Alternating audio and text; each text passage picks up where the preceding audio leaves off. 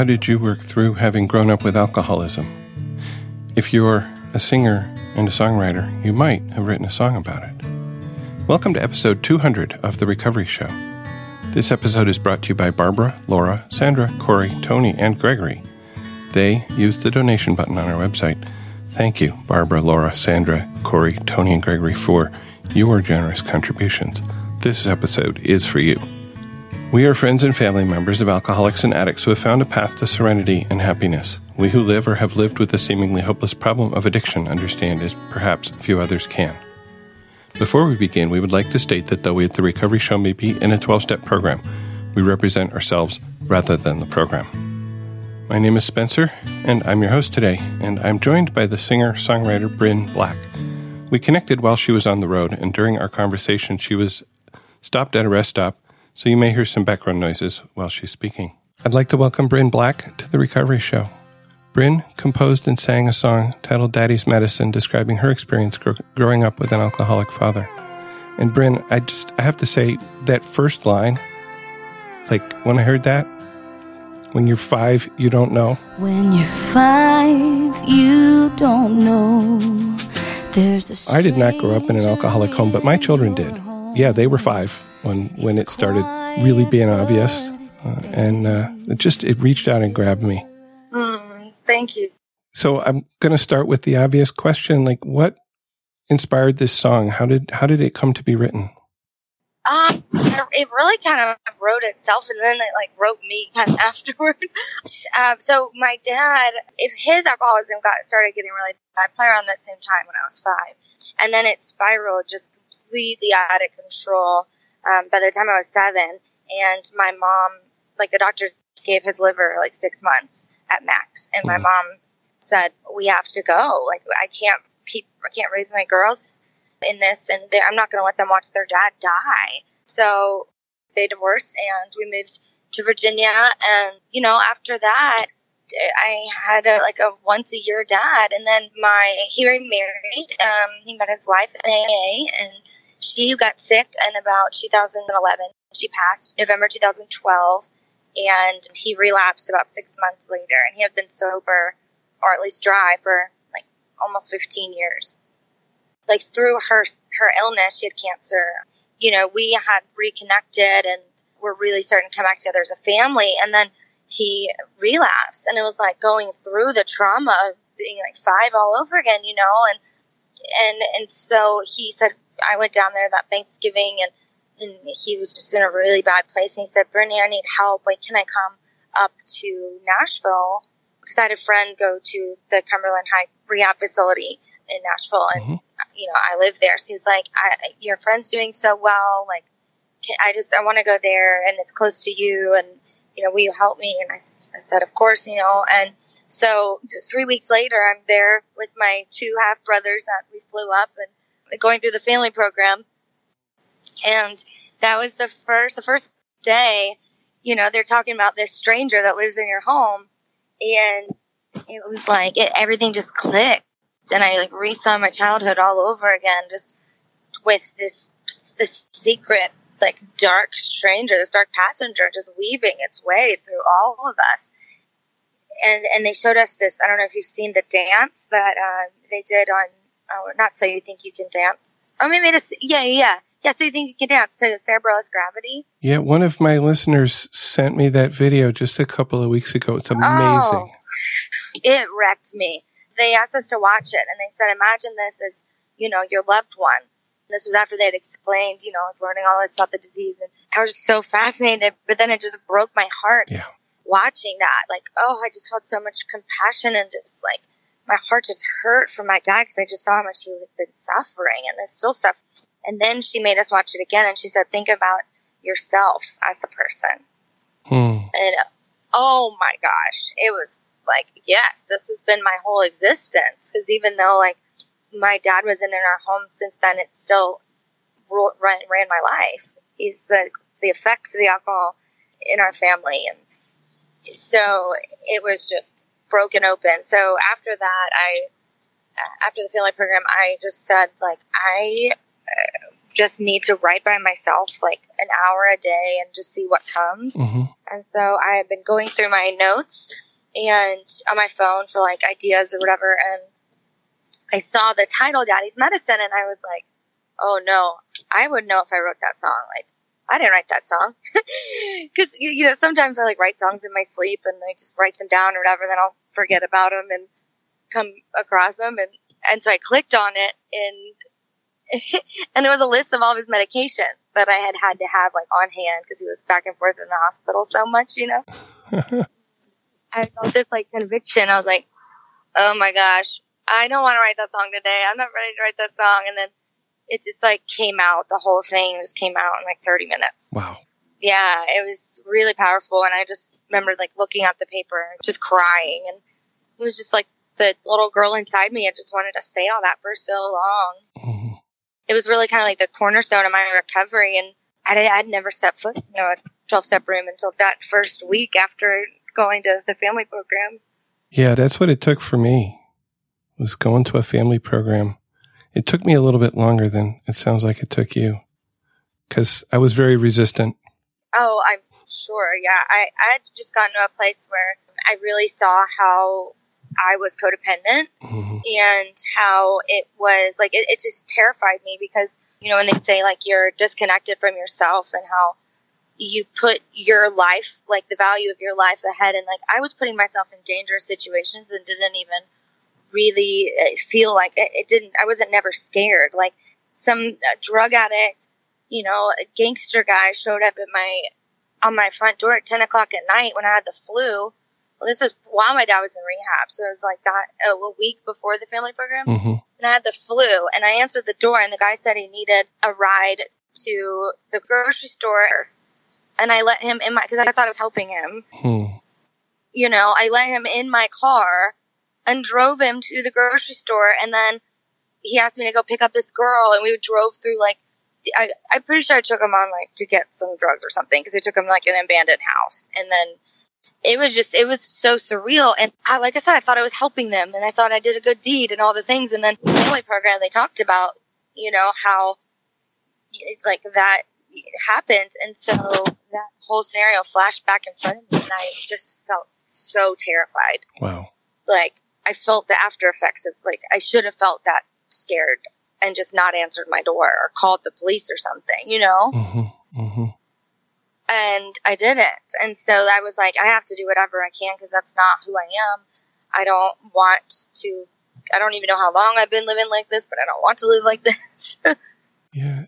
I want to circle back a little bit. You said you kind of became aware or your father's drinking started getting bad when you were five and then your mother left when you were seven. So you were sort of living with it in the house for just a couple of years. And it's just amazing to me how strong that influence can be, even just from what seems, I mean, I guess when you're five, a couple of years is like a huge fraction of your life, but still, it's amazing. yeah, um, and there was a lot of like traumatic things going on. Like we we lived in Miami and Hurricane Andrew hit at the same time. Like lost our house and had to live with our grandparents for six months in a different state. And Dad was going back and forth, but he just was, you know, he he became very violent too. And my dad's not a violent person, and so when he's like, you know, Jekyll and Hyde, and so when he drank, it was just, it just was complete chaos. And then my sister had adolescent bipolar, and that started coming about at the same time. And so it was like the transfer of like that trauma to then when when we moved you know, Jordan stuff kind of started exploding a little bit too. And so it's, yeah, it was just hard. And then it never really, it, it never really hit me. I just always felt like dad kind of gave up and chose that life over us. You know, like he Yeah. didn't, I always felt like he didn't fight for us. You know, even through the past couple years, this time around, you know, dad and I are much closer about it because we can just talk openly about the disease and our recovery processes and everything. But I realized that it wasn't that he didn't fight for us. He just didn't feel like he was worthy of fighting for us. He felt like we were better off without him. And that shame is so heavy and it kind of, I mean, and not that it made it okay or was any kind of excuse, would allow me to really empathize with him and offer forgiveness. Yeah. Yeah. That, uh, that learning, learning about the disease and starting to see our loved one as somebody who really doesn't want to be doing what they're doing. I mean, that, that was key for me, I think. Oh, yes, absolutely you know, in the, my dad's case, like, you know, I can't speak for anybody else because every situation is different. But in his case, it's not like he's a social drinker. You know, he doesn't go out, you know, he's not partying it up. Like, he's literally just self medicating to the point to where he's like sick and passes out and, you know, he hallucinates and it's just, it's, it's ugly. And, and he just, he doesn't, he doesn't like it at all, you know he just wants to get it over with, you know. Mm-hmm. He just gives in to the, the demon and then it takes over. Mm-hmm. Um, and his was, was a very fast progression. You know, some people it's uh, it's over time and it's slow and you know, with my dad's case it was pretty much like overnight. Wow. You know. Yeah. I think both sides are just equally as bad. So, like I don't know, slow trauma or like you know, the trauma all at once. I don't talk about this a lot with my children. I've, we've talked about it some, but my daughter in particular just really doesn't want to go there, and I have to respect her. But in our case, it it it, it came on slowly. I think that meant that, like, I didn't notice it happening until it was really bad, right? Right. If you're not, if you don't know somebody else that has gone through it, you know, like if you don't know the signs to look out for, you know? Oh yeah. Absolutely. Then then you don't really see like, oh, this could be a serious issue. You think, oh, well, someone's just going through a hard time, or you know, they just drink here and there, and then then you realize like, oh, there's more going on than what I really thought. Yep. Yep. I have, I have some friends that have gone through that too. Mm-hmm. So there's a there's another line in here about a child's heart can tell the meaning of a yell. But a child's heart can tell the meaning of a yell. My family, I was the yeller. That was part of my reaction to that disease.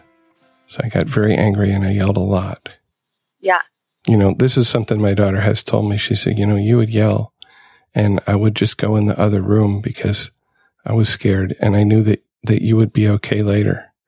I'm like, damn, mm-hmm. I don't want to be that person. I mean, I was that yeah. person. Yeah. That I still have some issues with, with sound because my mom thought that I didn't hear anything, you know, but you feel it. Yeah. But and I would just, my safe place was like in my closet or like under my bed. Like, and you know, if there was like tension, I was like, I just, I would just stay in my room and I wouldn't be going, I wouldn't go to sleep. And so she, she always thought that I didn't never heard it. And so, you know, that she was controlling the situation mm-hmm. in a way. Mm-hmm. And, uh, so she never came and talked to me about it. Like, you know, not putting it on the child, but just checking in and being like, Hey, I know that things are hard right now. And like, just tell me what, how you're feeling. What, you know, just having that open communication. Otherwise, like the kids just don't know. And so then they start to stuff at such an early age. They start to stuff it down. I had all this like, you know, just stuffed emotional trauma inside my body that like I didn't even know I would react to loud noises. And when I started going through the recovery process and learning about that, I, it was really heightened. And so if I was like downstairs in my house, you know, in Nashville and my roommate dropped something upstairs, I would just like tense up. Mm-hmm and I'd get really triggered. And, um, you know, I was talking to my sister about it, like, Jordan, I can't believe I do this. Be a new thing. And she's like, Brinn, you've always done that. What are you talking about? And I just was so oblivious that that had always been a thing. And I have like another like weird compulsion about, um, uh, cigarettes because my dad would like sit outside on the porch and you know, just be oblivious. And, and I would step, I'd be like back, you know, barefoot walking around our house and step on all the, the cigarettes as like four, three or four years old probably. And, and one time I think he, like, I fell into it because he just, and he didn't even know. And I got like cigarette burned on my shoulder or something. And so like now as an adult, I've realized that like if somebody throws out a cigarette in front of me, I have to step on it, like, and, and make sure it's out. Like, it's like weird compulsion. These, these things that we learn as children. Yeah. It's really, they're really yeah, but, but I just, but now I just like laugh at myself about it. I'm like, whatever, I'm kind of doing the world, stepping on people's cigarettes and have to give myself permission to not beat myself up. You can't fix everything, you know? Yep. Yep. I'm looking at some of the lyrics. Mhm. It's just, it's such a beautiful song. But anyway, Thank you. you've probably heard that Thank before. you so much. No, I I mean everybody experiences it differently, honestly, and some people uh, it makes them feel stuff that they're pro- that they don't want to feel, and so they don't know how to respond to it. Um, well, I definitely feel stuff. yeah, but then some people are like, "Thank you for saying this." Exactly. Thank you. You know, I used to think that, that my love could conquer alcoholism. The lyrics and the chorus here, they just, you know, they're so poignant how different my life would have been if my love were stronger than my daddy's medicine.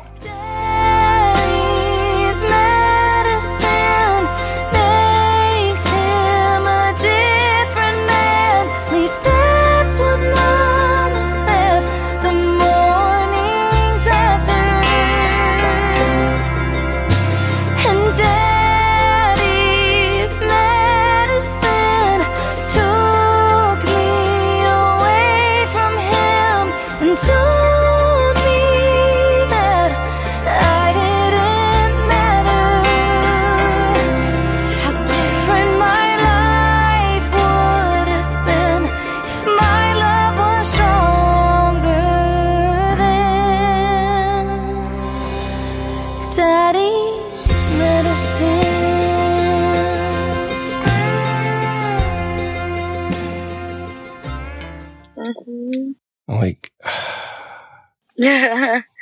that line still gets me. and also in there is that wish to go back and change things, you know?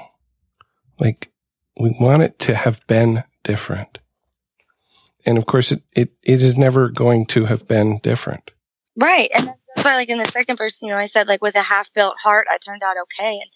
And, and I, I thought about changing the course, but that all came out so effortlessly. And I really think that's how so many of us feel, Yeah. you know, and, and it doesn't, it does, just because I turned out all right doesn't mean that I don't still feel like I wish I could have loved him more to, like, take away that pain. Yeah. You know, we all want to take away paint the pain of the people we love. Absolutely. Absolutely. And I mean, it's honest feelings. It, I mean, I'm not saying I shouldn't feel that way because feelings are feelings, right? Right. Yep. I understand that that hope, that wish is not something that's going to happen. And I can work to sort of let go of the pain that goes with it. hmm But it doesn't mean that it, that the feeling's still not there. You know what I mean? Oh yeah. You know, I think we all go through those, those times in our lives where we're like, yeah, man, things would have been so, you know, or wouldn't, you know, but, but we don't stay there. I think it's important to like reflect and, you know, go through all that. Part of it for me has been processing and, and grieving the loss of expectations, Yeah, you know, cause yeah. you, you have that. You have the expectations of like what your life would have been like or what, you know, a perfect family looks like or a perfect relationship looks like. My God, I believe in God that made perfect people. I think God made us to be imperfect because God's the source is the only perfect thing. Because if if we were all perfect, why would we need God? You know.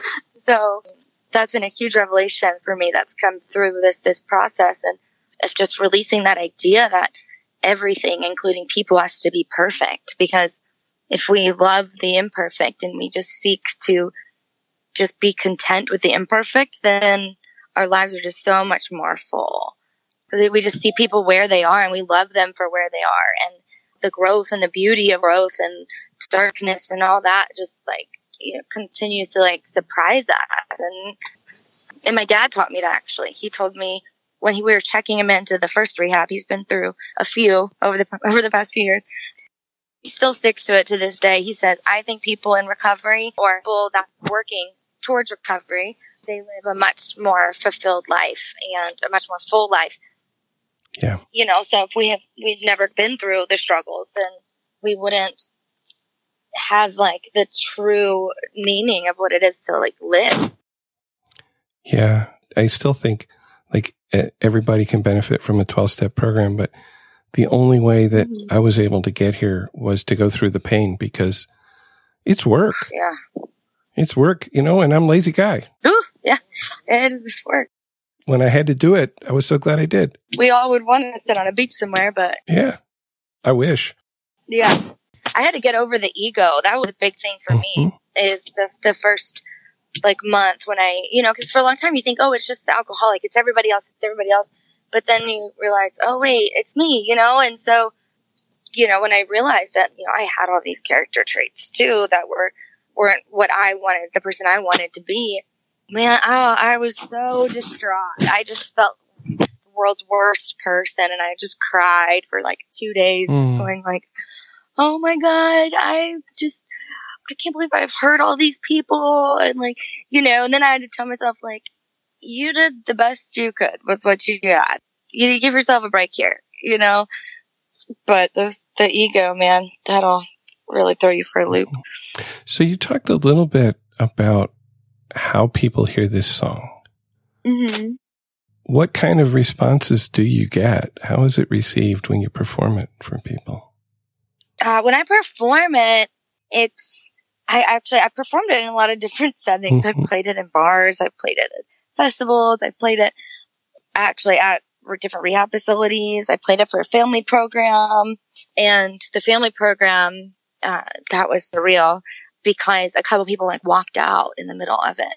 You know, it's their first day at the family program and they're there, they're mad, right? And I, I prefaced it by saying like two years ago, I was sitting right where you guys are and I was mad that I was there. I was mad I was giving up my time to be here for somebody else that they shouldn't have even been here in the first place, you know? Mhm. And I said, but this song came out of it and this was my experience. And during that, you know, I saw a couple people walk out and I just kind of started going in my head, going like, oh, I suck. And why did I choose to play this year and all this?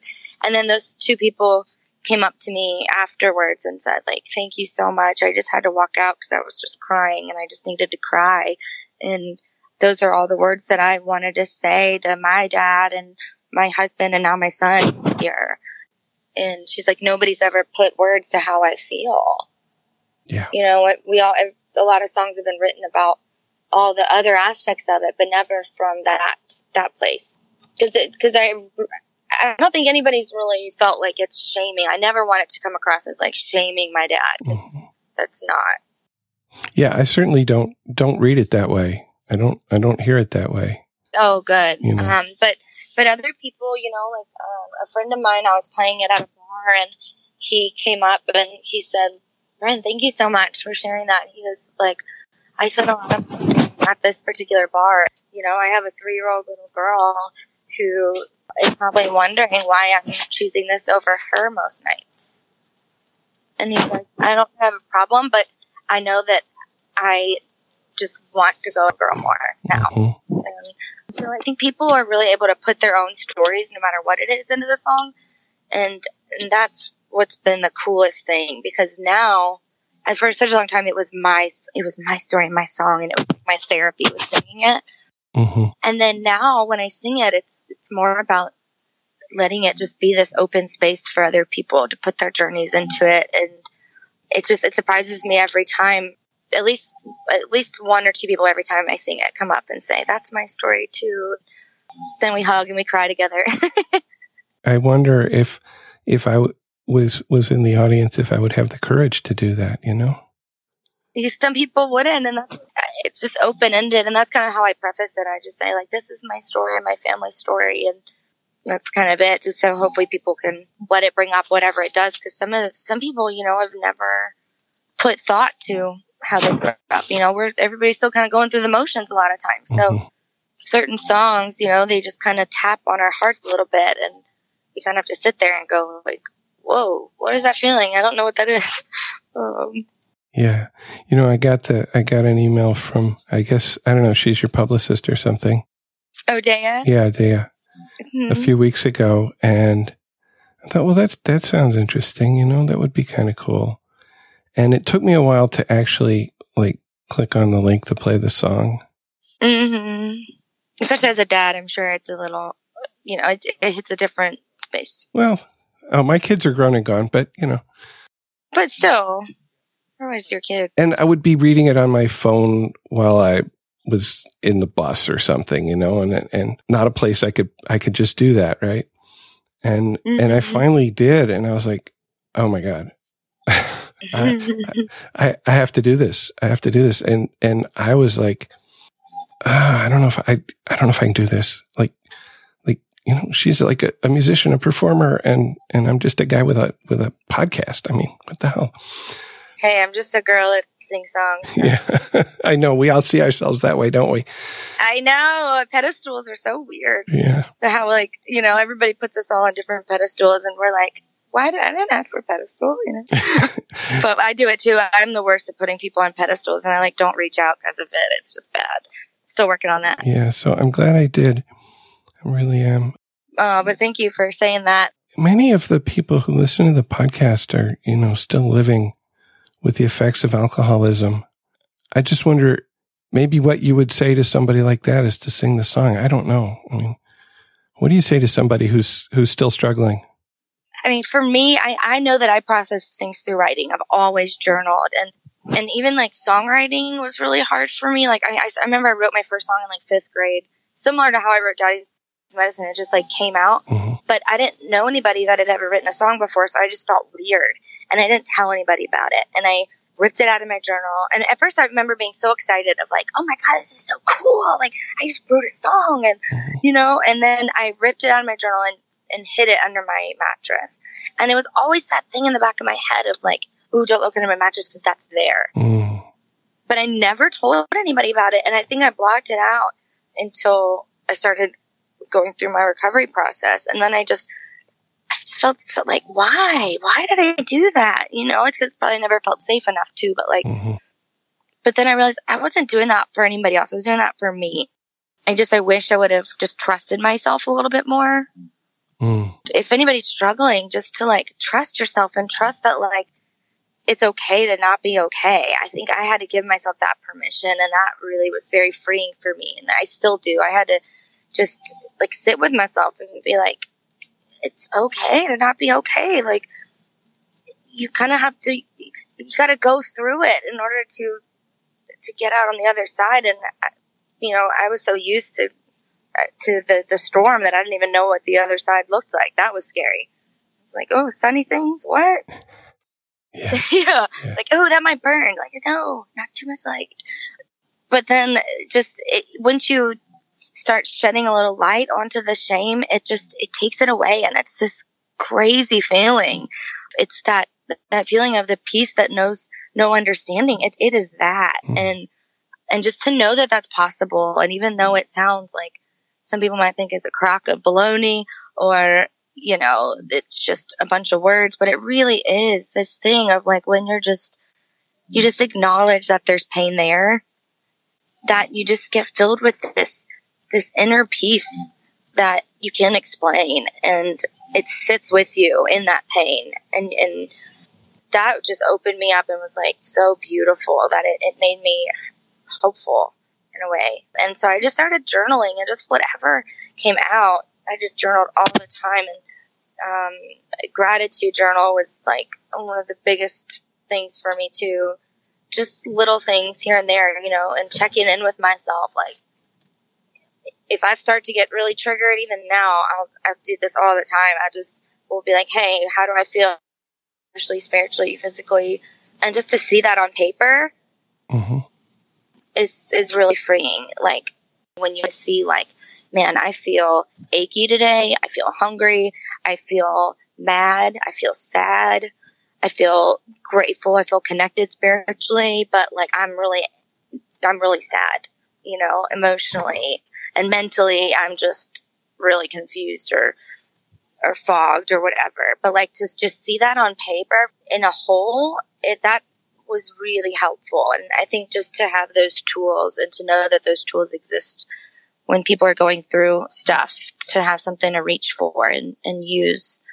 Just the little, you know, two degree shifts here and there really help.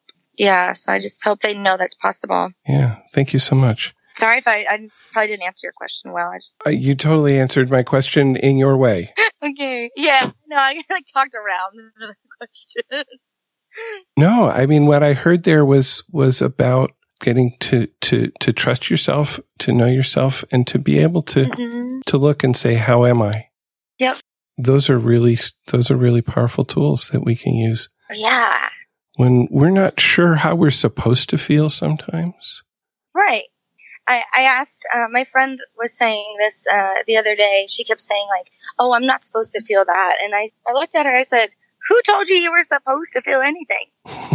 and why are you letting them tell you what you're supposed to feel because you're the one feeling it? And she's like, wait, yeah, nobody ever told me I was supposed to feel one way or the other. I just, I, I think I told myself I was supposed to feel that, you know?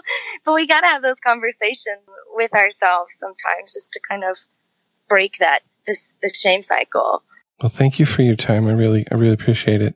Oh my gosh, no, thank you for your time and thank you for sharing your story and uh, for what you're doing for the, the world and putting all this out there and just, you know, allowing it to be a space for people to come and feel less alone. I think that's really great what you're doing. And thank you again, Brinn, for taking the time to share your experience, strength, and hope with us. After a short break, we will continue with our lives in recovery. where We'll talk about how recovery works in my daily life and in my meetings.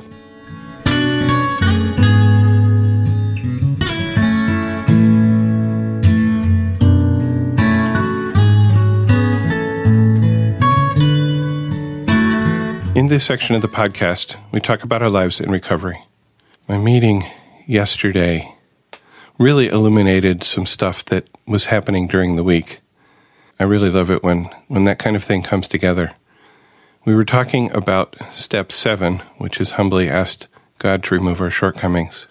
It's hard to talk about step seven without also talking about step six, at least for me, because in step six we become ready, and in step seven we ask, and it's and you can't ask without being ready. So we ended up talking a bit about being prepared and about maybe the ways in which some of us have trouble being prepared and doing things at the last minute. And it reflected for me a couple of things in my life that had happened during the week. We are starting a second large project in another team that I'm involved with is at work. So now I've got two big projects going on and, and the second one is just getting started. And at the beginning, that's the scary part for me. Once we get going, I'm good with it. We- know what we're going to do and we're moving along and we're getting things done. And, you know, maybe we're coming up with new things we didn't think about, but it's, it's a process and it's familiar. But this whole new thing and we have to figure out what we need to do and what order we need to do things in and how much time it might take, how many resources it might take, what should we do first, what should we do second, what what might we want to change because we have an opportunity. We're we're replacing a legacy component. Sorry, that's that's tech speak for an, an old thing that we want to make new. Sort of like you know, repairing some boards in a deck or maybe replacing a whole deck on your house or something like that. Anyway, we have an opportunity to look at also the way in which that component doesn't meet our needs and, and what, what our needs are, what our needs might be going forward so that we can be prepared. And that's all scary, big, scary stuff for me because I'm not good at this. I'm not good at this. I feel like I'm not good. I feel like I'm not worthy. I feel like I can't do it. And that's, that's sort of, I don't know, probably many of us have that feeling. I've heard that expressed. I had found an article about doing this work in general from a consulting firm. So I brought it to the group and we took the whole day on Thursday starting to work through the process that they suggested in that article and that, was really helpful. It turned out it gave us it gave us a plan it gave us a, a, a process to follow to start to pull out the the structure of what we need to do. And the first part was actually where are we now? And and the article was very clear that sometimes when you're ready to change things you don't really think about where you are where you're starting from what you need to keep and what you what you want to change. And so we spent pretty much most of the day thinking about and talking about and writing about where we are. And it was a great day. At the beginning, this sort of blank slate, I don't know what to do with it. And at the end, we had a couple of walls covered with, with writing. And, and one of, one of the members of the team had actually scribed them into his computer, which is awesome. So thinking about that. And then the other thing that happened this week was recording this podcast. It again felt like something I had not done before, that I was going to be talking to somebody who was a public, a public figure about something they had done that related to our recovery and their recovery. It was scary to think about making a making a call to this to this person who's like this singer, you know. Ah, and I think you heard that actually as I was talking to Brinn towards the end of the call. And so I prepared. I started several weeks ahead. I had gotten an email from her publicist saying, "Hey, would you like to talk to Brinn about this song that she wrote?" After I listened to the song, I was absolutely yes. Eh, but I, I was like, I've never done an interview exactly before. I mean, yeah, I have conversations with people, but interview, that's scary. Okay. Turned out it wasn't, but that's, that's the feeling. I'm not worthy, right? And so I prepared and prepared. I looked at other interviews she had done about the song. I took notes. I actually structured how I might run the conversation, questions that I wanted to make sure got asked. And then when it came to it, I was able to relax and I was able to just lean into the conversation and let it go where it went. And, and it was, I, I really feel like having done that preparation was very helpful. And coming back to the meeting and the steps, step six is preparation. Step six is, for me, step six is about getting ready for step seven. It's about accepting who I am, faults and all, so that in step seven, I can then say, here I am. I can be have that humility and be ready to be changed, however my higher power might might choose to uh, to lead me. So circling around, it was it was really good for me to have that time in the meeting to sort of reflect back about how, although I feel like preparation is hard for me, when I lean into it, it's a good thing, and and the outcome is is good. Looking ahead, uh, we had might have been just last week a listener wrote in and asked about the topic of how we use the principles and tools of the program in our everyday lives.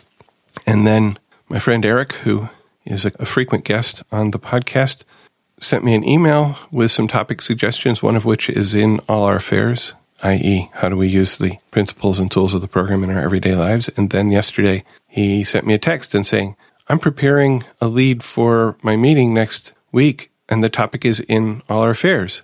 And I was like, okay, three things, two from the same guy, but you know, three different days, three different prompts for that topic. So that's what we're going to do. We're going to do that next week. Uh, Eric's going to lead his meeting and then hopefully we can take what he prepared along with whatever I think of and we'll have an episode talking about how we use the program in our lives outside of the problem that we came to the program for.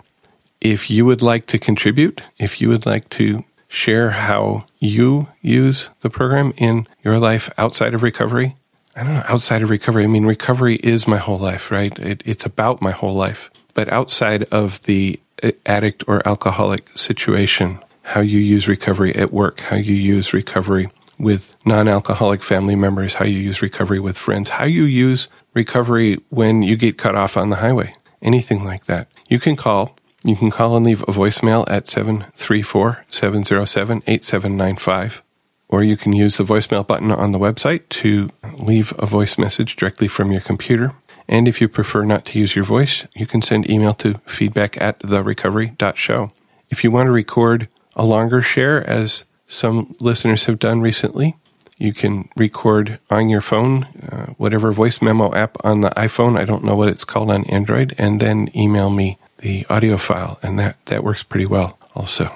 But however you choose to contribute, we would love to hear from you. We'd love to hear your experience, strength, and hope about today's topic of the song Daddy's Medicine or any of our upcoming topics, and especially about In All Our Affairs.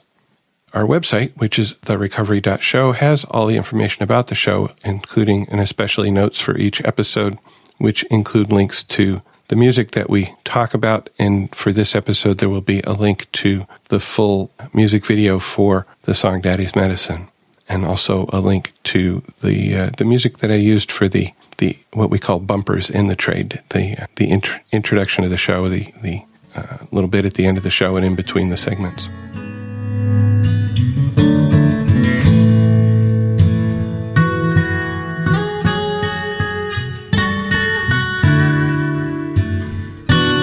Got some emails this week. Barbara said, I'm very glad to have found this podcast. Someone mentioned it in a meeting when I am out of town. Well, actually, just taking a walk here. It is wonderful to listen to. Thanks, Barbara. And, and thank you, Barbara. Earl wrote, Dear ones, I read your website and am saving up for a book. Everyone needs a little or a lot of this ministry. Blessings. Thanks, Earl. That's why we do it. Heidi left a comment on the show notes for the last episode, which was Roll Away the Stone. That's episode 199. And you can find that at therecovery.show slash 199. Hi, Spencer. Thank you for your podcast and for this episode about rolling away the stone. I've been in Al Anon quite a few years now, but still haven't gotten to the point where I can say, yes, my stone is completely rolled away. Yes, I've totally let the light in. I do feel I let the light of life and recovery in, and my stone rolls away some, and then I get uncomfortable or scared and block myself and that light off again. I go back to old habits of zoning out and avoiding. The difference is that I don't stay there as long as I used to. I wonder if this is common or if it shows I'm not doing enough. Time and time again, I hear people at meetings, etc., talk about how they aren't afraid anymore, and it just isn't me. I'm still afraid. I just have tools, and I've learned I have choices. Thanks again, Heidi. And yeah, so I just want to say that for the purposes of the narrative last week, um, I told a linear story, beginning, middle, end. In reality, it is it is cyclic. It is up and down. Uh, there were days after that day where I found serenity for the whole day. There were days when I was afraid. There were days when I was angry and in and in despair. But as you say, they didn't last as long. I had tools. I could run through a gratitude list. I could go to a meeting. I could call a friend, and I could I could open back up and let some more light back in. So it's a process, and it just it takes as long as it takes. Maybe working harder, you get there faster. Maybe you don't. Um, I think you have to work at the pace that is comfortable for you. Ginger left a comment with a suggestion on our books page. She says, I have read many of the books on the list and continue to use them in my recovery. A book you may consider adding is Letting Go by David Hawkins. The author shares the process of letting go and surrendering that which blocks us from a power greater than ourselves then guides the reader to understand the map of consciousness through which we all experience life. I have read this book once and am now reading it again with friends. So thank, thank you, Ginger, for that suggestion. Right now, I've put uh, a link to that book in her comment, which is at the bottom of the book's page. If you scroll to the bottom, and I will, I will check it out and probably stick it up in the uh, in the list of books above uh, once I've had a chance to read it. I want to thank everybody who is sending me shares about your experience in the Adult Children of Alcoholics program. I'm getting ready to, to build an episode using these. So if you want to also contribute, please visit therecovery.show slash contact for information about the various ways in which you can share your experience, strength, and hope with the Adult Children program. It doesn't cost you anything to listen to the Recovery Show, but we do have expenses which run about $60 a month. You can help to support us and keep us on the web and in your ear. We have a donation button on the website where you can support us directly, just like Barbara, Laura, Sandra, Corey, Tony, and Gregory did. And thank you again for your, your generous contributions. We have put together a list of recovery related books. Click on the books link at the top of the page. If you order one of these books from Amazon through our website, we will receive a small commission. It costs you nothing extra and helps to keep us on the air. Thank you for your support in whatever form you give it. Whether it's sharing the podcast with your friends, simply direct them to therecovery.show or just listening to us. We are here for you.